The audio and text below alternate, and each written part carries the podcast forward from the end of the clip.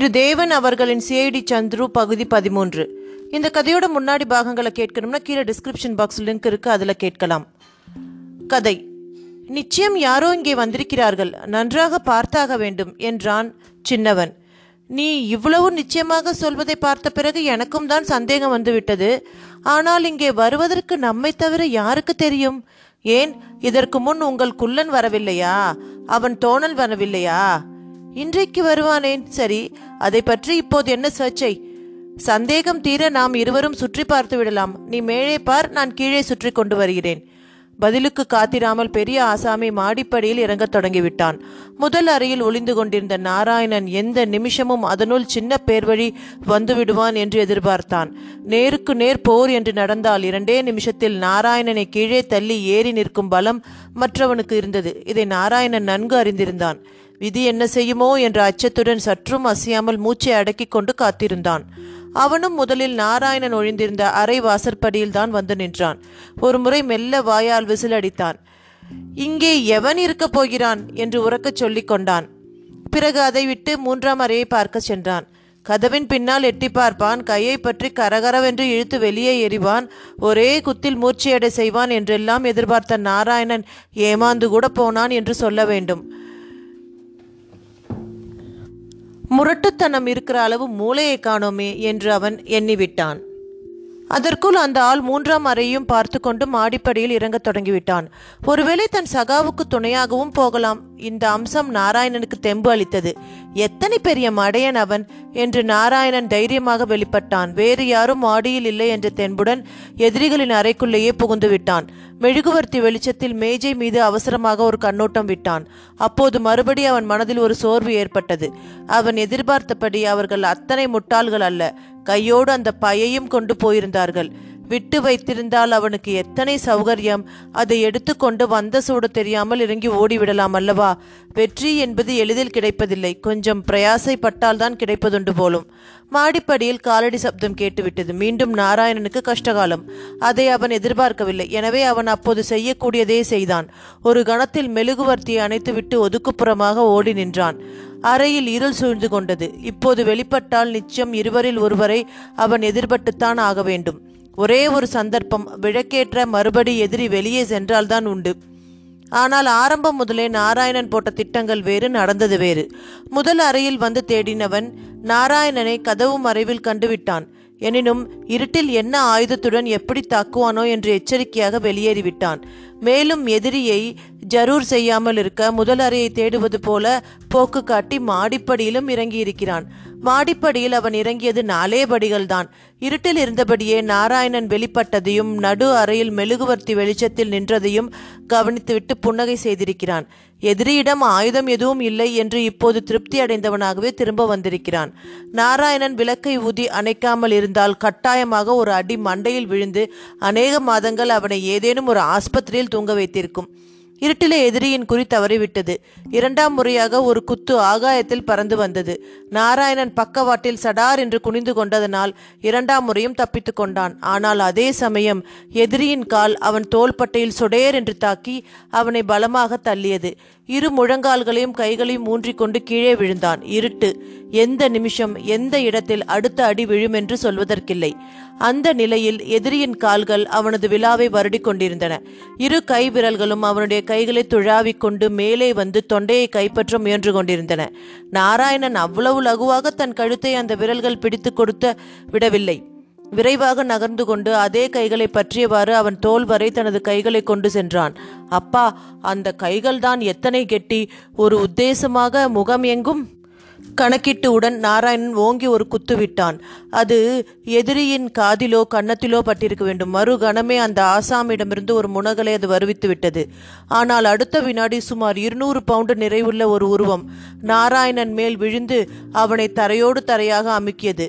விரல்கள் மென்னியை நெரித்தன. அவன் மார்பு எழும்புகள் கனம் தாங்க மாட்டாமல் திணறின. அவன் முகத்தில் உஷ்ணமான மூச்சுக்காற்று விசிறி போட்டது போல அடித்தது. வர வர விரல்களின் அழுத்தம் அதிகமாகி வந்தது.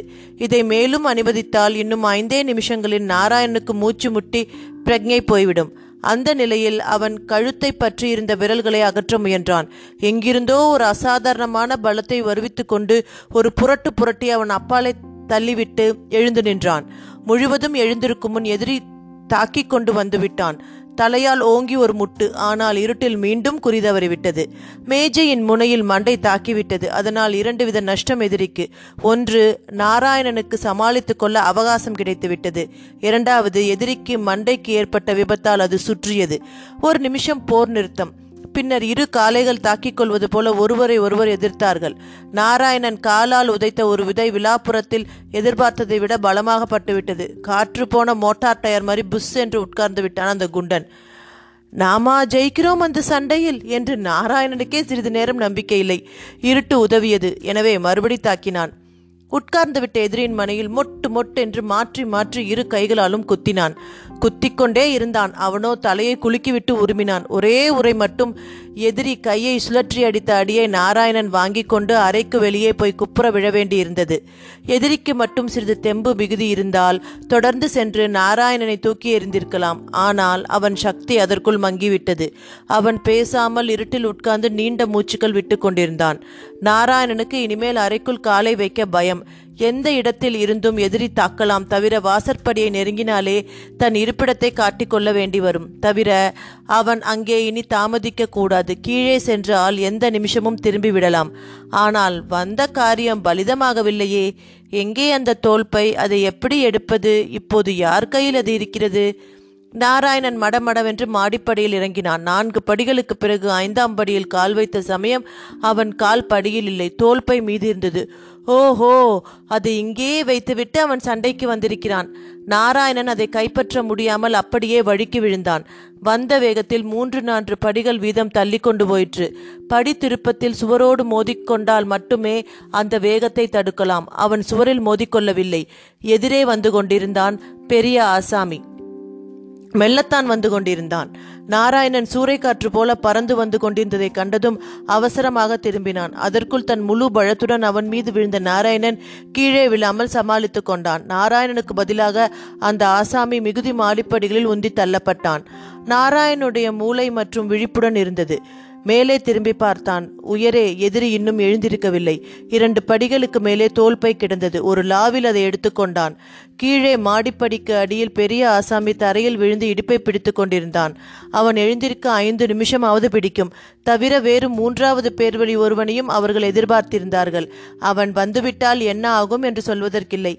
வந்த காரியம் ஆன பிறகு நிற்பது உசிதமே இல்லை என்ற விவேகத்துடன் நாராயணன் வந்த வழியே ஓடினான். புழக்கடை சுவரை தாண்டி வெளியே இறங்கி சைக்கிளில் ஏறிக்கொண்டான். சந்தை கடந்து தெருவுக்கு வந்தான். ஆயிரத்தி முப்பத்தி ஆறாம் நம்பர் வீட்டிலிருந்து பார்த்தால் நாலாவது வீட்டு வாசலில் இப்போது ஒரு ஆசாமி நிற்பது தெரிந்தது. நன்றாக போர்த்தி கொண்டு இருந்தான். ஆகவே அடையாளம் கண்டுகொள்ள முடியவில்லை. இருபுறமும் பார்த்துவிட்டு ஒரு சாவியை எடுத்து பூட்டை திறந்தான். பிறகு வீட்டினுள் நுழைந்து கதவை சாத்தி தாழ்பால் போட்டான். நாராயணனுக்கு சிரிப்பு வந்தது. அவன் அப்போது வந்தது நாராயணன் கையில் இருக்கும் பையை குடைவதற்காக.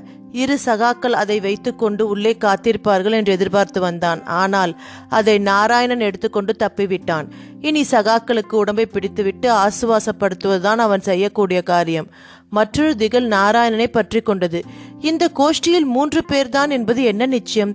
இவர்கள் எத்தனை பேரோ? அவர்கள் யாரேனும் அவனை வழிமறித்து பிடுங்கிக் கொண்டால் ஆகவே வந்த வழியே செல்லாமல் வேறு சந்து புந்துகளில் புகுந்துதான் போக வேண்டும். இந்த யோசனை மிகவும் சிறந்த யோசனை என்பதில் சந்தேகமில்லை. ஏனெனில் ஏழும் ரத்தினமும் எஸ்பிளனட் வட்டாரத்தில் சுற்றி சுற்றி வந்து கொண்டிருந்தார்கள். சுமார் ஒன்றரை மணி நேரத்திற்கு பிறகு நாராயணன் வியர்வை ஆறாக பொழிய தேனாம்பேட்டையில் செங்கல்வராய பிள்ளை பங்களா வாசலில் சைக்கிளிலிருந்து இறங்கினான். விரைவில் பொழுது விடுவதற்கான எல்லா அறிகுறிகளும் தென்பட்டன. சில்லென்ற காற்றும் அடித்தது. தொலைவில் கோழிகள் கூவின. கீழ்த்திசையில் விண்மீன்கள் ஒளி மங்கி காணப்பட்டன. நாராயணன் தலை நிமிர்ந்து வெற்றி வீரனாக உள்ளே சென்றான். செங்கல்வராய பிள்ளை தலையை சீவி விடுவார் என்ற பயம் அவனுக்கு இல்லை. அவருக்கே ஒரு உதவி செய்து கொண்டு வந்திருக்கிறான். இந்த பை அவர் கவலையை நீக்கும். இந்திராவின் முகத்தை மலரச் செய்யும். சந்துருவின் பால் அவன் கௌரவத்தை உயர்த்தும். அவன் ஹாலில் நுழைந்தான். அண்ணாமலை எதிர்பட்டு அவர்கள் எல்லோரும் மாடியில் வராந்தாவில் இருப்பதாக சொன்னான். மதுரநாயகம் இருந்தார். திலகவதி அம்மாள் இந்திரா சந்துரு எல்லோரும் இருந்தார்கள். ஒருவராவது உட்காரவில்லை. நின்றபடியே உலாவுவதும் பேசுவதுமாகவே இருந்தார்கள். நாராயணன் வந்ததை முதன் முதலாக சந்துருதான் கவனித்தான். வாருங்கள் வாருங்கள். எங்களுக்கெல்லாம் பலத்த போட்டி ஏற்பட்டுவிட்டது. துப்பறியும் வேலையில் அப்படி இறங்கி விட்டீர்கள் போங்கள் என்று கையை நீட்டி பையை வாங்கி கொண்டான். பிறகு ஒரு ஸ்டூலை இழுத்து போட்டுக்கொண்டு அதில் உட்கார்ந்தான். மிஸ்டர் நாராயணன் துப்பறியும் வேலையில் பெரிய வெற்றி பெரும் தோல்வியாகவும் மாறுவது சர்வ சகஜம் அதாவது நேர் தழைக்கீழாக போகும். ஆகையால் சந்தோஷமோ துக்கமோ பெருமையோ மனச்சோர்வோ அடையவே கூடாது. மதுரநாயகம் உங்களுக்கும் தான் இந்த வார்த்தை. நாம் எல்லோரும் பேசிக் கொண்டிருந்த போது ஒரு கத்தி வந்து விழுந்ததே. அது எனக்கு என்று சொன்னீர்கள். ஆனால் அது உங்களை உத்தேசித்து வந்தது. இதோ பாருங்கள் இப்போது இந்த பை வந்திருக்கிறது. எத்தனையோ கஷ்டப்பட்டு நமது நண்பர் நாராயணன் இதை கொண்டு வந்திருக்கிறார். உயிரை திருணமாக மதித்து சம்பாதித்து கொண்டு வந்திருக்கிறார். திலகவதி அம்மாள் இது வந்த வேளையில் செங்கல்வராய பிள்ளை இல்லையே என்று நீங்கள் வருத்தப்படுகிறீர்கள். எனக்கு தெரியும் இது வந்ததும் வராததும் ஒன்றுதான் யாருக்கும் பயனில்லை. ஏன் அப்படி சொல்கிறீர்கள்? என்று கேட்டாள் இந்திரா. இது நாராயணனின் பெரிய தோல்வி. இந்த பையை தேடிக்கொண்டு நான் போகட்டுமா? என்று நாராயணன் ஒரு வார்த்தை என்னை கேட்டிருந்தால் நான் வேண்டாம் சும்மா வீட்டில் போய் படுத்து தூங்குங்கள் என்று சொல்லியிருப்பேன். ஏன்? இதில் யாருக்கும் உபயோகமான பண்டம் இருக்கும் என்று நான் எதிர்பார்க்கவில்லை. ஒருவேளை தவச பிள்ளைக்கு உபயோகமாக இருக்கலாமோ என்னவோ என்று சொல்லி அந்த பையை திறந்து கவிழ்த்தான். தரையில் பொல பொலவென்று கிழிந்த காகித குப்பை கொட்டியது.